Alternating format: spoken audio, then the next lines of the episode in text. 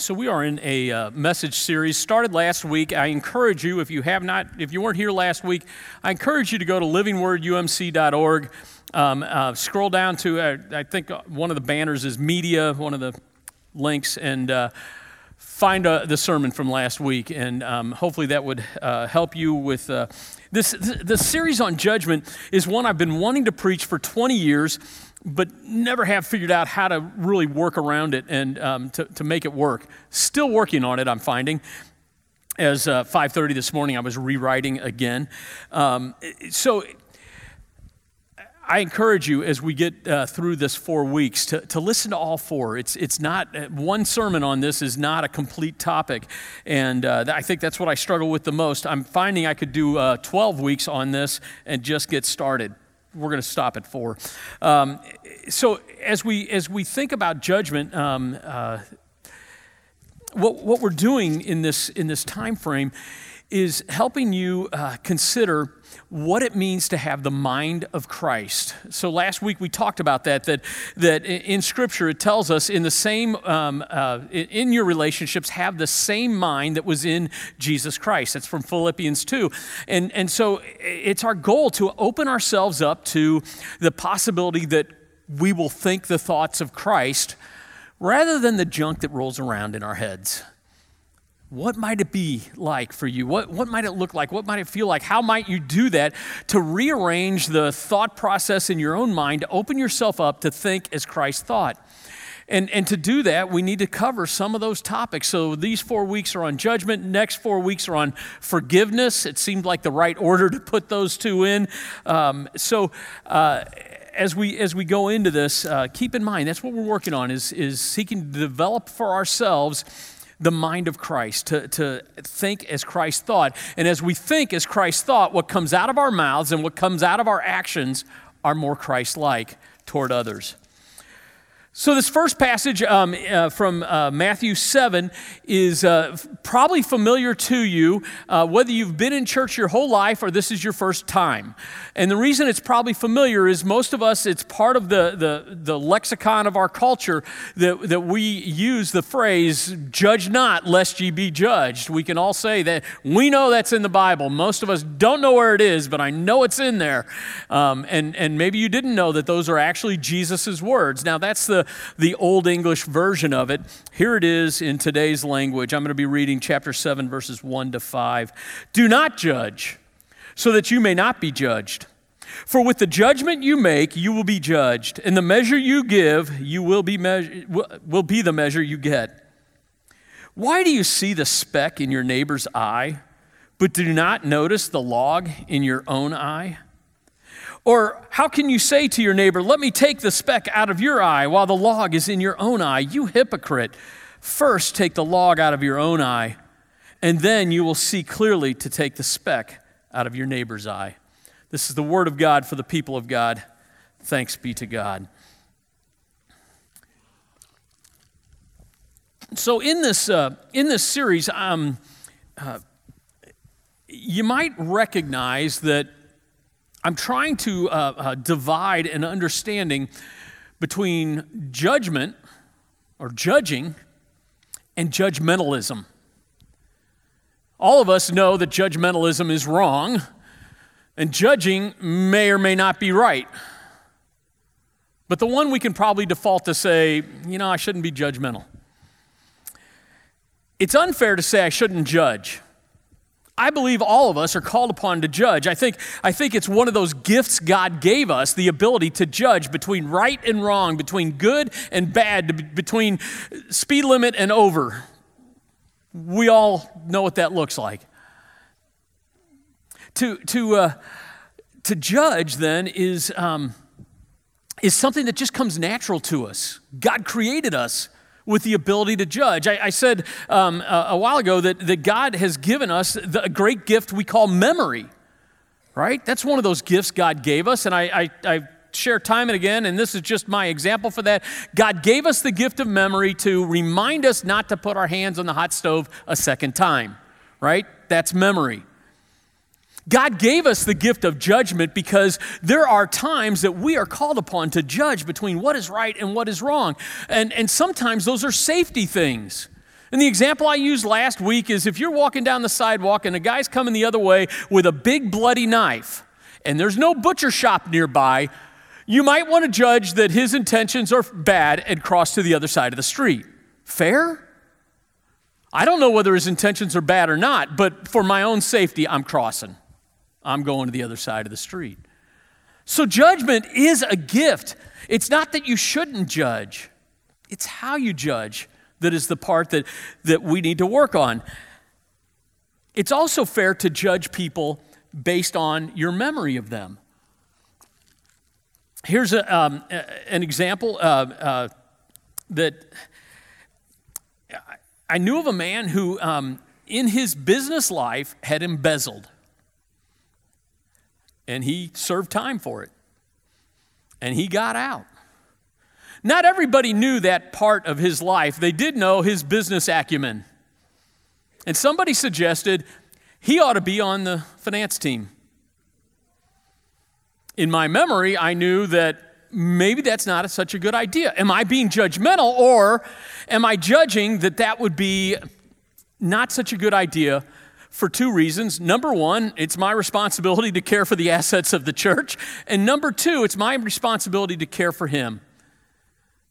And why would I put him in a place of temptation? Isn't that a fair judgment?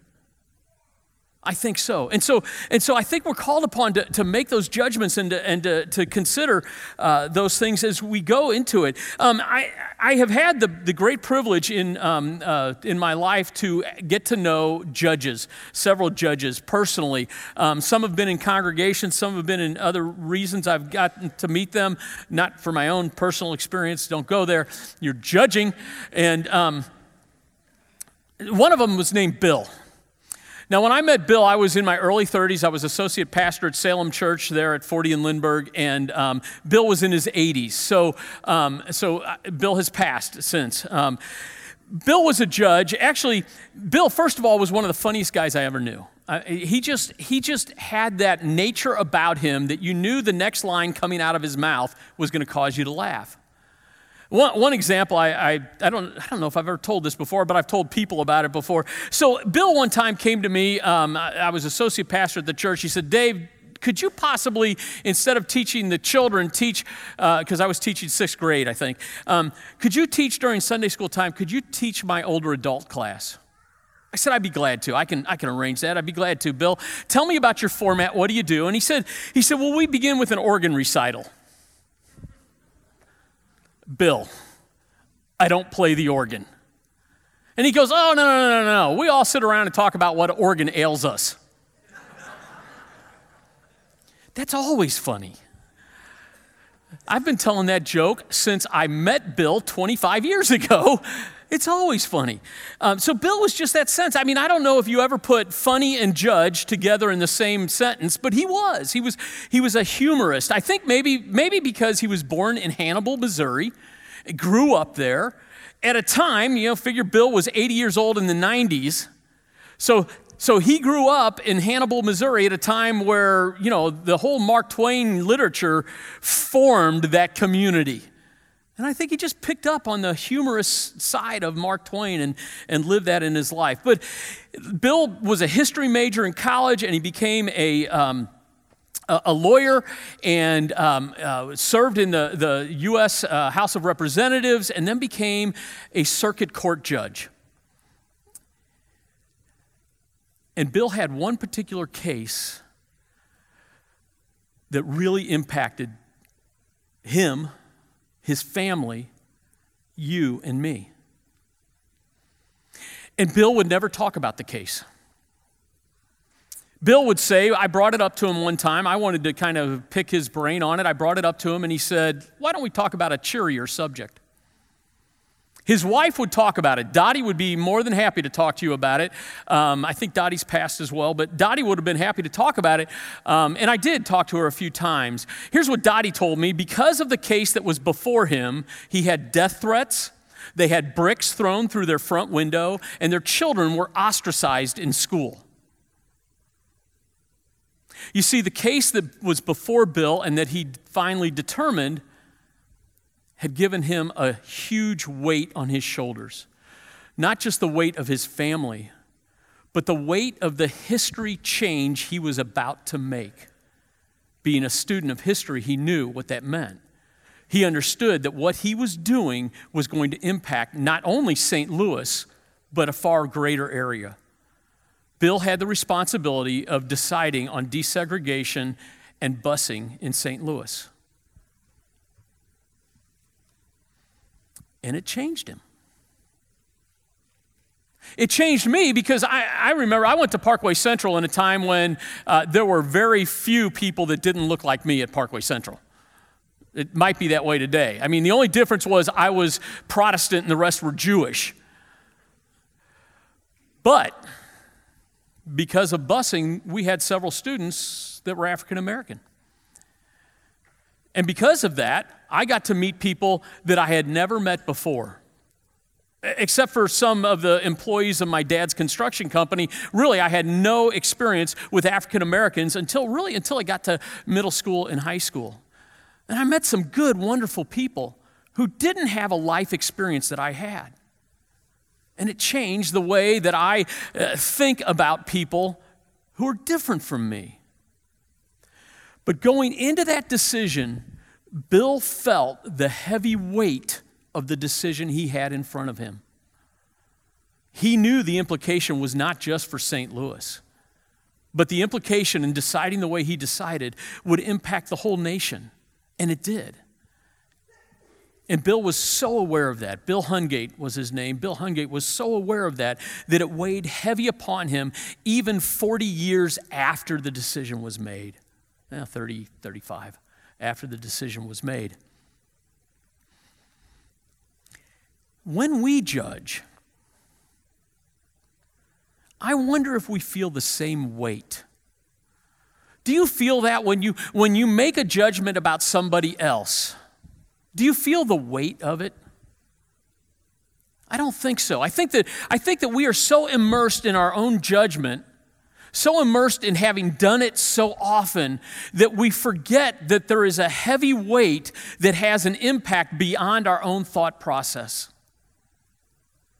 Because when you make a judgment on someone else, especially when it's unfair and unconsidered, doesn't that change the way you relate to them?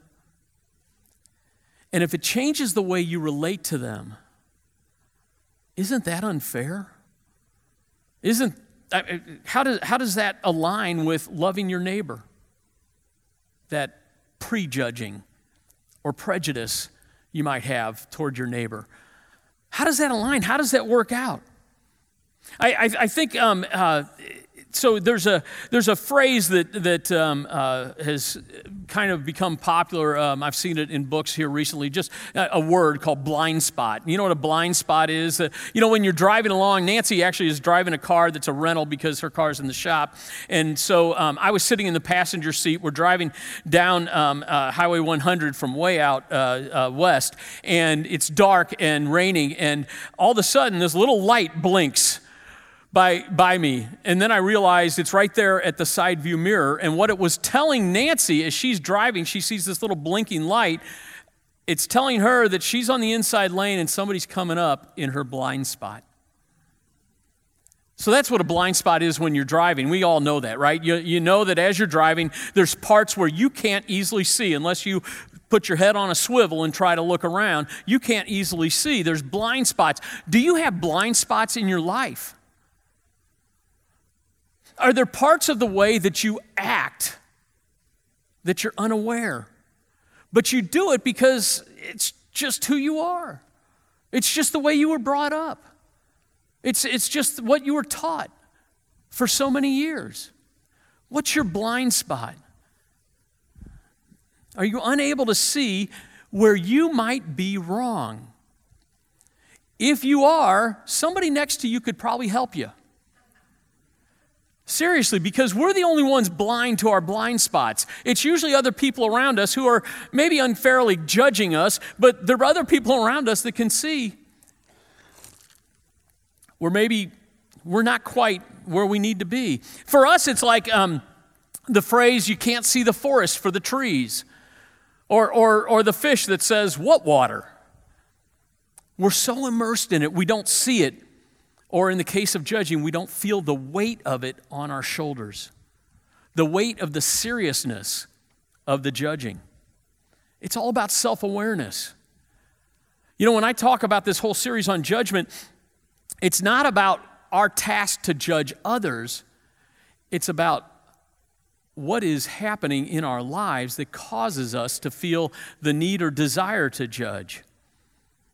What are the things that we're missing within ourselves that are causing us to, to uh, think that, that our task is, is to judge others? In that, in that whole blind spot thing, the, the idea that, that, uh, that maybe there's a part of our own lives that is unconsidered. But because of the way we grew up, it's who we've become. And maybe, just maybe, that's sin.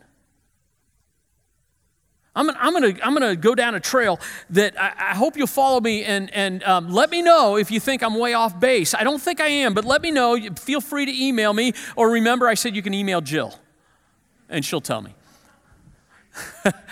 uh, but so um, uh, from the old Catholic Church, uh, um, they, they, came up with a list of here are, here are sins you need to know about. They called them the seven deadly sins, right? Let's put that up. Those seven deadly sins uh, lust, wrath, gluttony, envy, greed, pride, sloth. Um, I think it was Pope Benedict who came up with a more modern version of it, but, but there they are the, the, the seven deadly sins.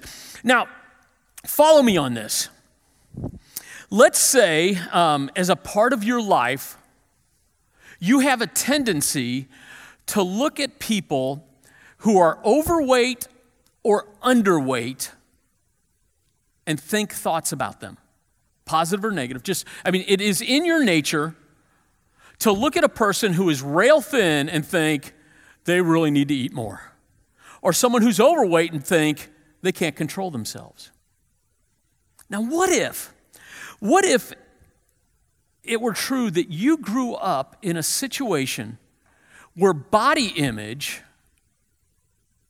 was enculturated within you where all of our advertising all of our magazines all of our you know sports illustrated stuff all of that stuff were, were a part of who you were told were the people you ought to be attracted to and everyone outside of that body image is unattractive.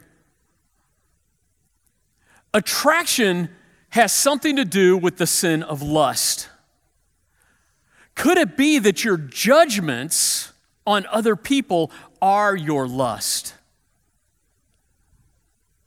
Okay, I knew that was a, a, long one. That was, that was the one that was way out there. So let me look at it in a different way. You drive into the church parking lot this morning and you see somebody getting out of a car that you cannot afford. And you ask yourself, who did they have to cheat to get that? What behavior, or did you just not think it? You just saw them, saw the nice car, and immediately you didn't like them based on what they drove without considering maybe the envy that was in your heart.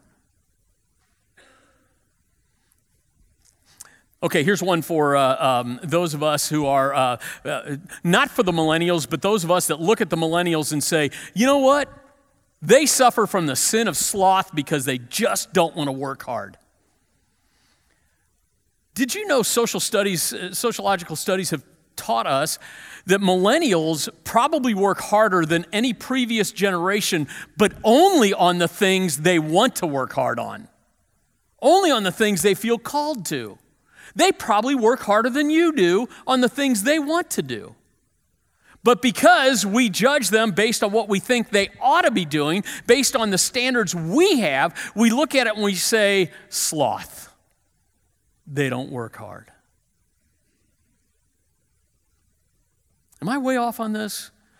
Uh, anybody? No, don't raise your hand. Nobody wants to admit that might be them. And the same things are true for gluttony and, and greed. And what about pride? Do you know the uh, um, uh, there's there's a, um, a, a, a, story in the Bible where Jesus is talking to his uh, um, disciples and and he points out that there's a guy that's a Pharisee. Remember that's the religious of the religious of the day. And there's a Pharisee standing there praying and he's going, "Lord, I'm so thankful I'm not like that guy." Now, you need to know this. That was a prayer that was prayed by Pharisees. He wasn't making it up in that moment. That was one of the standard prayers of a Pharisee. Lord, I'm so glad I'm not like that guy. But if you and I prayed that, wouldn't that be pride? We're making a judgment on him based on what we thought we ought to be, and he doesn't measure up. Isn't that pride? So, another passage uh, of, of Scripture that, that maybe uh, relates to this um, is uh, from Galatians 5. Now, uh, you, probably, if you were here when I first got here a year and a half ago, you heard a lot about Galatians 5 because in Galatians 5, um, we talked about the fruits of the Spirit. Galatians 5, 21, 22, um, that go, uh, the fruits of the Spirit are love, joy, peace, patience, kindness, goodness, faithfulness, gentleness, and self control. And in, in looking at that, what I said was that it's not what we get out of the Spirit of God being in us, but what we offer. We bear fruit, we offer fruit to others. We offer love love, joy, peace, patience, kindness, goodness, faithfulness, gentleness, and self control. But what if we flip that? What would be the opposite? Well, the author of Galatians offered that to us. He gave us the opposite of the fruits of the Spirit, and he gave it before in chapter uh, uh, Galatians 5 19 to 21. He says this. And he, this is uh, sometimes called the works of the flesh. So instead of what the Spirit is doing in our lives, what are we allowing ourselves to do? What are the things that, that we are too focused on and therefore judge people based on? It is obvious. This is a, a the message translation, by the way, not um, uh, from the same translation I read earlier. It is obvious what kind of life develops out of trying to get your own way all the time. Are your judgments about self centeredness, trying to get your own way? Repetitive, loveless, cheap sex, a stinking accumulation of mental and emotional garbage, frenzied and joyless grabs for happiness, trinket gods, magic show religion, paranoid loneliness, cutthroat competition, all consuming and yet never satisfied once, a brutal temper, an impotence to love or be loved, divided homes and divided lives, small minded and lopsided pursuits, the vicious habit of depersonalizing everyone into a rival. Think about that the vicious habit of depersonalizing anyone, everyone into a rival. If you are passing judgment on other people without having the opportunity to walk a mile in their shoes or to get to know them better, aren't you depersonalizing them as something you judge and therefore they're the other people, the other, the evil, the wrong? Rather than opening yourself up to the possibility that they could be you, you could find them as someone that you can live in a loving relationship with. The love type of love that god calls us to in jesus christ. A vicious habit of depersonalizing everyone into a rival. Uncontrolled and uncontrollable addictions. Ugly parodies of, commu- of community. It's about that log in your eye it's about that, that blind spot, or uh, as Jesus uses, let's stick with that metaphor a minute, the log in your eye. You've all had a, a, a, time in your life, maybe you were at a beach and the wind blew and got sand in your eye, or everybody's had a speck in their eye at some point, right? No one. You're so fortunate. Yes? Thank you. Okay, um, this it's okay to interact, especially by email to Jill, but it's okay to interact with me on this. Um, um, so when you had a speck in your eye that you just couldn't get out, how does that affect your vision in the untreated eye, the uninjured eye? Isn't it harder to see? I mean, when I've got something in my eye, I can't open either one of them. And so, that log that's in our eye that we may not even notice, the person next to you does, but we may not even notice this huge failing part of our own affects the way we see other people. It's the filter through which we see. And we don't see well because both eyes are a mess when one eye is messed up. That log in the eye causes us not to see the world in a proper way.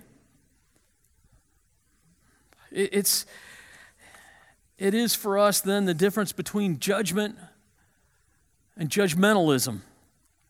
Judgment is when someone in proper authority, pronounces sentence on another based upon clear evidence of a legally described wrongdoing. That's when we have the authority. We talked a little bit about that last week. When we have the authority, we don't have the authority, we t- said last week, we don't have the authority to judge people outside the church. That's God's job. Our job is on the inside. But then we have to do it with, with pronouncing sentences on, on another based upon clear evidence of a legally described wrongdoing. Judgmentalism, then, is when you or I harbor unconsidered and subconscious thoughts about others. And they're so often based on our upbringing and a social standard we're trying to hold them to. You see, judgment is holding people to an appropriate social standard. Judgmentalism is holding them to our own definition of the social standard. Judgment is about what is accepted by everyone. Everyone. Judgmentalism is when we center it on ourselves and decide about someone. This scripture that I, that I read um, that has uh, uh, judge not and uh, it has the log in the eye thing, this scripture comes in uh, Matthew 7. Now, if you didn't know this, you've heard of the Sermon on the Mount, maybe. Um, you've heard of the Beatitudes. Blessed are the peacemakers, for they shall have peace. Um, th- you've heard of that. That's at the very beginning of this three chapter sermon that Jesus gives.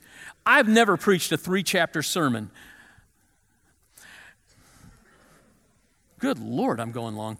Um, so this, uh, uh, that, that's this, this, this long sermon that, that, that Jesus gives in Matthew 5 through 7. And so this is part of that sermon, this, uh, this judge not, is part of this whole um, understanding of people who have come to Jesus, they want to follow Jesus, and Jesus is saying, you want to follow me, here's how to do it. So he's talking to people inside, the inside circle. He's talking to you and me. You got a log in your eye. Why are you judging someone else? He says. In, um, in uh, when, when people come before uh, uh, the Board of Ordained Ministry, it's a team I serve on to decide who's going to be ordained as a pastor. Um, um, one of the things we used to do as a requirement for me um, was clinical pastoral education. And in clinical pastoral education, uh, you go to a, a, clinical setting, like I went to a hospital, um, and my job was I was the on call uh, uh, chaplain for ICU and ER end of life issues. And then when we had a week that was kind of quiet, then I just went to the, uh, the certain hospital uh, wing and just prayed for people um, if I hadn't been up all night praying for someone in an ER. Um, and so you, you do the clinical stuff, and then you go to a, a class setting and you talk about it. And it takes you three or four weeks till you begin to figure out this has nothing to do with the patient, it's all about your mess. They're trying to pick apart my mess. Now, there's a reason for picking apart my mess, and the reason is that, that I can't relate to someone who, say, is dying of cancer if I am so caught up in a loved one of my own that's dying. I can't relate to someone who has suffered a, a horrific accident, and, and if, if I've just dealt with that on my own. If I can't separate my stuff from theirs, I can't love them the way I'm called to. And that was clinical pastoral education to, to say, I've got to be able to step back from my own stuff in order to step up and love people. Is that similar to judgment? I've got to, I've got to I've got to remember, I've got to realize what my blind spots are and what my judgmentalism is so that I can love someone. It's no longer a requirement of, uh, um, of uh, people who are ordained. Instead, we have a, a, a, what we call EQI, Emotional Quotient Inventory. And it's kind of a, trying to get to the same thing. The idea is um, uh, are, you, um, are you emotionally able to interact in a positive way that brings life to the other person. Because if you're not, you got to deal with your stuff before we ordain you into ministry. Are you emotionally present? In- I think the, the old way was better. That might be a judgment on my part. Don't we always think the old way is better? What's your stuff? What's the stuff that causes you to, to judge? What's the log in your eye that causes you to leap to assumptions and make judgments on others? One of my, one of my goals with every sermon is that I, I don't want anybody to come out of worship feeling beat up. I, I, I don't, you get that outside of here.